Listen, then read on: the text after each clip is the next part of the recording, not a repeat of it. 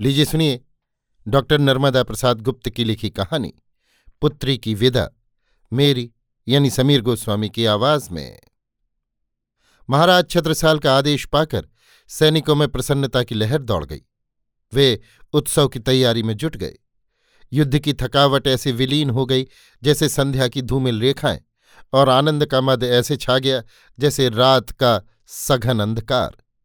आज विजय की रात थी। मोहम्मद खां बंगश ने आत्मसमर्पण कर दिया था। पहले पठानों ने बुंदेलों के छक्के छुड़ा दिए और जैतपुर के दुर्ग पर अधिकार कर लिया था। यहाँ तक कि महाराज और उनके परिवार को मुगलों की अधीनता स्वीकार करना पड़ी, पर पेशवा बाजीराव ने ठीक समय पर आकर मदद दी। दुर्ग के चारों ओर घेरा डाल दिया गया। बंगश की शक्ति निर्बल पड़ गई। सैनिक भूखों मरने लगे। उसकी मदद के लिए दिल्ली से कोई फौज न आई। वो संधि करने के लिए बाध्य हो गया और दुर्ग पर फिर बुंदेलों का झंडा लहराने लगा। सैनिकों को चाहिए क्या था? केवल विजय और आनंद। इस बार उन्हें ये विजय कई युद्धों के बाद मिली थी। दूसरे पेशवा बाजीराव उनके अतिथि थे। उनके सम्मान में उत्सव की छटा कुछ और ही रहेगी। भेंटें मिलेंगी, पद मिलेंगे और नृत्य होगा। और वो भी कंचनी मस्तानी का। सब अपनी कल्पना में खोए रात की प्रतीक्षा कर रहे थे। महल के सामने एक ऊँचा मंच बनाया गया था। उस पर कई मंडल सजे थे। रंगीन खंभों पर पताकाएँ फहरा रही थीं। मांगलिक बंधनवार और कदली स्तंभ भी शोभित थे। दीपदानों में सुगंधित तैल दीप जल रहे थे। रंगीन प्रकाश देती हुई मशालें जगह जगह बंधी थीं। इत्र के छिड़काव से सुवासित झोंके एक मादकता पैदा कर रहे थे। उत्तर की ओर रेशमी वस्त्रों से सजी कई पीठिकाएँ रखी थीं। जिन पर कई छोटे छोटे मुलायम तकिए पड़े थे। बीच में महाराज छत्रसाल एक सिंहासन पर विराजमान थे। उनके पास एक ओर हृदय शाह जगतराज भारती चंद बुंदेले सरदार और दूसरी ओर पेशवा बाजीराव, तुकोजी, पिलाजी, नारूशंकर, मराठे सरदार अपने अपने आसनों पर बैठे थे। उनके सामने सैनिकों के झुंड और अन्य नागरिक थे। भेंटे, पद और घोषणाएँ सुना दी जा चुकी थीं। अब बारी थी नाच रंग की। वाद्यों की मधुर ध्वनि एक साथ गूंज उठी। बीचों बीच उठे हुए मंच पर एक षोडशी खड़ी थी। उसके सुंदर अंगों की आभा चारों ओर फैल रही थी। विचित्र मुद्रा में थी वो। स्थिर गति, स्तब्ध कंपन और मौन पलकें, जैसे किसी अर्चना में लीन हो, सबने उसकी ओर देखा। असंख्य आकुल नेत्र उसकी ओर लगे थे, चकित और खोए से। नर्तकी के पैरों में थिरकन होने लगी और नूपुरों में मधुर झंकार। उसके अंग अंग गतिवान हो उठे। बड़े बड़े रत्नारे नेत्र मूक भाषा बोलने लगे। कला और सौंदर्य का अद्भुत संयोग था। वो चलते फिरते चित्र सी लगती थी और दर्शक चित्र टके से। सब जगह शांति थी। वाद्य भी रुक गए थे। केवल नूपुरों का मंजघोष गूंज रहा था। महाराज छत्रसाल ने थोड़ी दूर पर बैठे हुए पेशवा बाजीराव को ध्यान से देखा। वे एकटक दृष्टि से नर्तकी की मुद्राएँ पढ़ रहे थे। जब नृत्य समाप्त हो गया तब भी। महाराज ने मुस्कुराकर कहा, पेशवाजू, कला के मर्मज्ञ जान परत हो। बाजीराव के नेत्र लज्जा से झुक गए। उन्होंने सचेत होकर उत्तर दिया, कक्काजू के समक्ष नहीं। कैसो लगोजू जो नृत्य? कक्काजू, ऐसा नृत्य मैंने कभी नहीं देखा।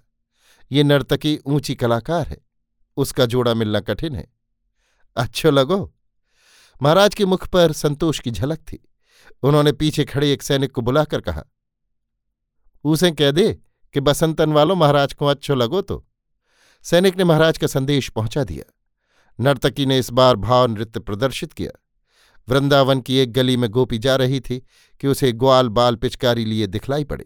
भयभीत हरणी सी वो गली से लौटी। ज्यों ही दूसरी गली से बढ़ी, उधर से नंदलाल और कुछ ग्वाल आ रहे थे। अब क्या करे? किस ओर भागे। तब तक कृष्ण ने देख लिया। मन में अनुराग था मिलने का, पर जाना चाहती थी दूर। कृष्ण ग्वाल बालों से बातें कर पीछे लौट पड़े। गोपी ठहर गई। कृष्ण ने उसे छल से घेर लिया। फिर क्या था? केशर कुंकुम और रंग। उसकी चोली भीग गई। तिरछी चितवन से कृष्ण को देखती रही। पेशवा दंग रह गए। उन्होंने अपनी मणिमाला उतार कर हाथ में ले ली। मणियों की कांति से पंडाल का प्रकाश फीका पड़ गया। नर्तकी उनकी भेंट लेने स्वयं आई और उनके सामने खड़ी हो गई। पेशवा बेसुध हो गए। देख कर नर्तकी का रूप सौंदर्य, खिला हुआ मुख और उस पर उड़ते भौरों सी दो चंचल आँखें। कितनी मादक रूप राशि, अंग प्रत्यंग को जैसे गढ़कर संवारा हो। नर्तकी के मृणाल से पतले हाथ बढ़े, पर पेशवा की आँखें उसके रूप सागर में डूबी थी। वो रुककर लजा गई। उसने विनय की महाराज की कृपा, ये मणिमाला मेरे योग्य नहीं महाराज, इसे लेकर क्या करूँगी? तुम ठीक कहती हो नर्तकी, मणिमाला तुम्हें नहीं पा सकती। पेशवा का हृदय अपने में नहीं था, भावावेग में कह गए। उनका शरीर कप सा गया और स्वस्थ हाथ अपने आप उठ गए। नर्तकी भी ठगी सी खड़ी रही। उसने सुंदर युवक के अनुराग को पढ़ लिया था। मणिमाला को लिए हुए हाथ उसके गले की ओर बढ़ रहे थे कि नर्तकी ने तुरंत माला अपने हाथों में ले ली। ये काम क्षण भर में हुआ। कोई समझ न पाया। सैनिकों ने तालियाँ बजा दी। सब हर्ष से भर गए, पर किसी ने उन दोनों के आंतरिक व्यापार को नहीं जान पाया। दरबार उठने पर महाराज छत्रसाल ने कहा, पेशवाजू, तुमने नर्तकी को माला माल कर दो। कलाकार खो जो भी कम है। हमें तो ऐसा लगत कि इनको सब दे दो जाए। तव कम रहे। हाँ कक्काजू। तुम्हारे तो अच्छो नृत्य होत। दक्षिण में हम उस समय गए थे जब शिवाजू ने देश को स्वतंत्र करें के लाने बीड़ा उठा लो हो तो का करें? अबे तक हम कछु नहीं कर सके। हाँ कक्काजू। तुम ना आउते तो बुढ़ापे में हमारी बड़ी बदनामी होती। ना जाने कौन देना जा ज़ोर या टूट जे है। हाँ कक्काजू। बाजीराव का दिमाग कहीं और था। वो महाराज के प्रश्न में हाँ मिला रहे थे। छत्रसाल ने उत्तर सुनकर उनकी ओर ध्यान से देखा। वो भी अपनी गलती समझकर गंभीर हो गए और बोले, कक्काजू क्षमा करें, हम दूसरी बात सोच रहे थे। आप कोई चिंता न करें, जब तक आपका पुत्र जीवित है, कोई कष्ट नहीं होगा। बाजी, तुमने हमारी मिर्जाद रख ली। छत्रसाल ने बाजीराव को हृदय से लगा लिया। उत्तर और दक्षिण के दो विशाल व्यक्तित्व भेंट रहे थे। ऐसा लगता था कि उत्तर और दक्षिण गले मिल रहे हों। दूसरी रात आई। नृत्य गान वादन हुआ, पर नर्तकी न आई। दूसरी नर्तकियाँ अपने कौशल प्रदर्शित करती रहीं। मस्तानी ने विनय की कि उसकी तबीयत ठीक नहीं है। महाराज ने सैनिक भेजकर वैद्य और चिकित्सा का प्रबंध करवा दिया था। सबसे अधिक चिंतित थे बाजीराव। उन्हें कुछ अच्छा न लगता था। मस्तानी की आकृति छाया की तरह उनके पास रहती। बहुत देर से वो अपनी निर्बलता को वश में करने का प्रयत्न कर रहे थे। बाजीराव युवक था। अपनी युवावस्था में उसने इतने बड़े पद का भार संभाल लिया था। वो कुशल शासक था और वीर सेनापति। योग्यता और साहस में सबसे आगे।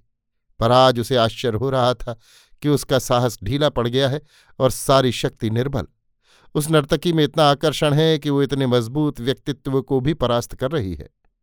जिसने कभी स्त्री की तरफ़ नज़र उठाकर नहीं देखा, वो नर्तकी के रूप से विचलित हो गया है। जब उसका मन न लगा, वो उत्सव से उठकर चला गया। उसके पीछे मराठा सरदार भी आने लगे, पर उसने सबको रोक दिया। सामने मैदान था और कुछ दूर पर एक पथ, जो राजमार्ग से मिलता था। पथ को पार कर जैसे ही वो मार्ग पर पहुँचा कि अश्वों की टापें सुनाई थीं इतनी रात और अश्वारोही कोई रहस्य सा लगा। वो तुरंत ही उसी दिशा की ओर बढ़ा। आवाज़ पास ही थी। द्रुत गति से उन्हें पा लिया। ये जानकर कि अश्वारोही स्त्रियाँ हैं, वो उनसे आगे हो गया। इतने में एक मधुर स्वर सुना दिया, जल्दी चलो। दूसरी स्त्री ने कहा, तुम गलती कर रही हो मस्तानी, महाराज ने तुम्हें कितना दुलार दिया है? बाजीराव पहचान गए और चुपचाप चलते रहे। वो मस्तानी का उत्तर सुनना चाहते थे। मस्तानी कह रही थी, मैं किसी के जीवन से खेलना नहीं चाहती। भगवान ने उन्हें सब कुछ दिया है, उसे छीनना नहीं चाहती। फिर तुम ही बताओ, सांवली, अपने लोभ और स्वार्थ के लिए उन्हें जीतूं? नहीं, मुझसे न होगा। सांवली कुछ न बोली। उत्तर में अश्व ने ज़ोर से हिनहिना दिया। सांवली ने अपना वस्त्र हटाकर देखा कि एक अपरिचित घोड़े की बाघ पकड़े हुए है। उसने पूछा, घोड़े की लगाम क्यों पकड़ ली है तुमने? पेशवा, इसलिए कि इतनी रात का जाना उचित नहीं है। आगे खतरा है। मैं सैनिक हूँ, तुम्हें आगाह करना मेरा काम है।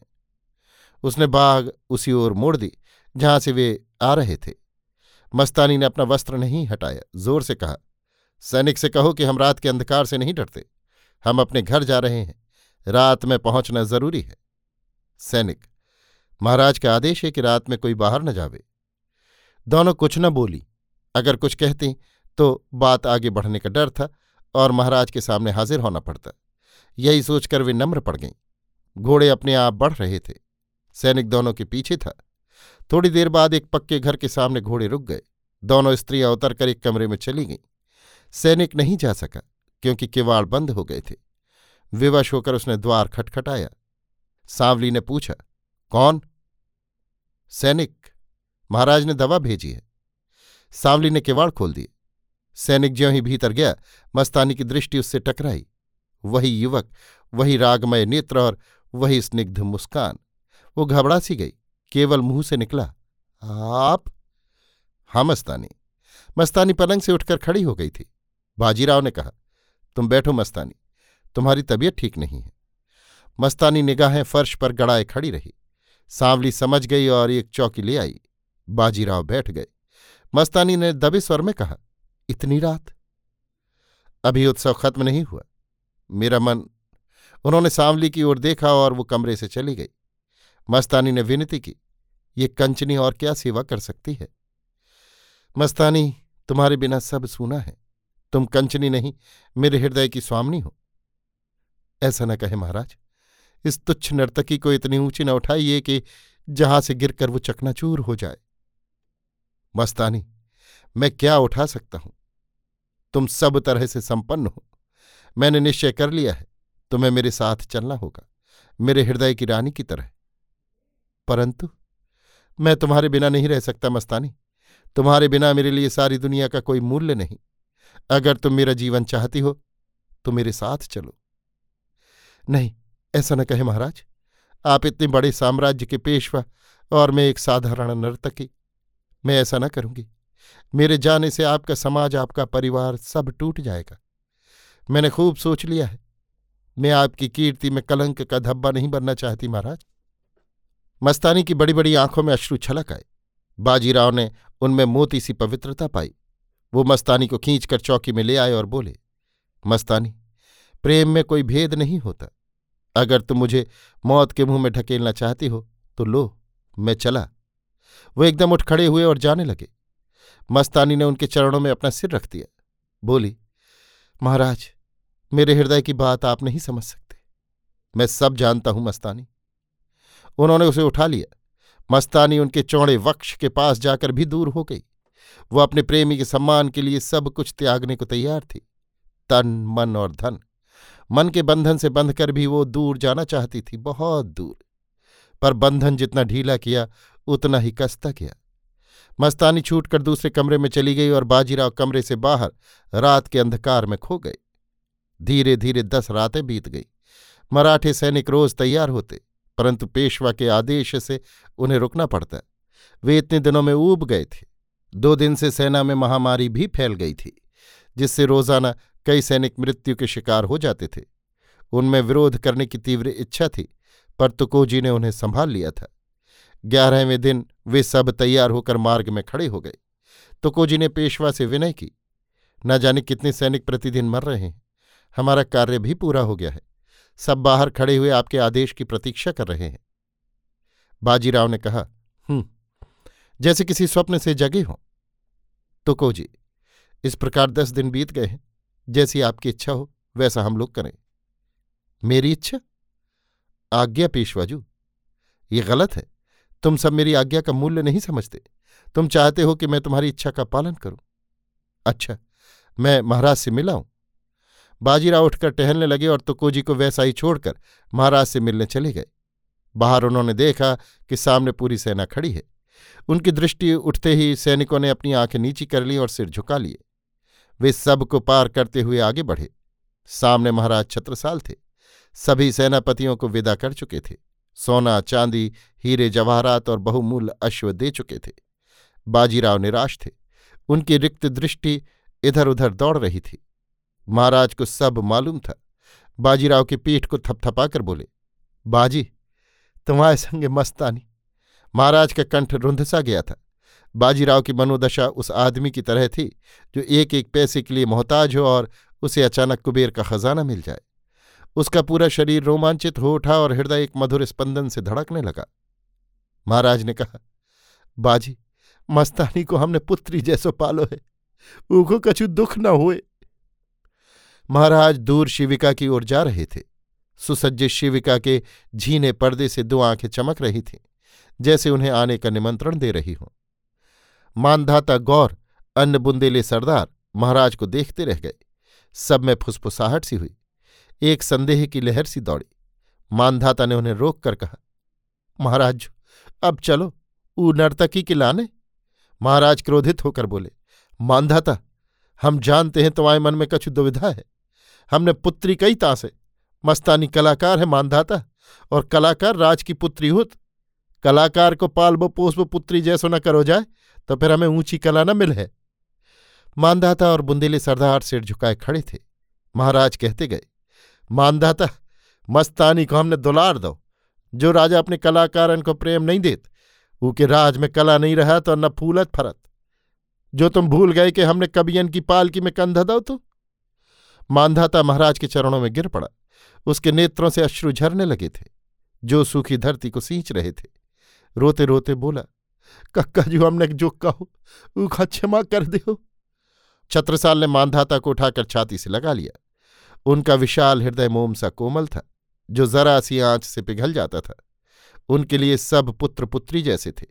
किसी के आँसू देखकर उनका लौह शरीर डगमगा उठता था और दया का स्रोत आँखों से फूट पड़ता था। बाजीराव ये दृश्य देखकर चकित रह गया। उसने गर्जना की, महाराज, छत्रसाल की जय! एक गगनभेदी घोष गूंज गया और एक क्षण बाद मस्तानी की शिविका जा रही थी। महाराज वात्सल्य भरी आँखों से तब तक देखते रहे, जब तक वो ओझल नहीं हो गई। अभी आप सुन रहे थे डॉक्टर नर्मदा प्रसाद गुप्त की लिखी कहानी, पुत्री की विदा, मेरी यानी समीर गोस्वामी की आवाज़ में।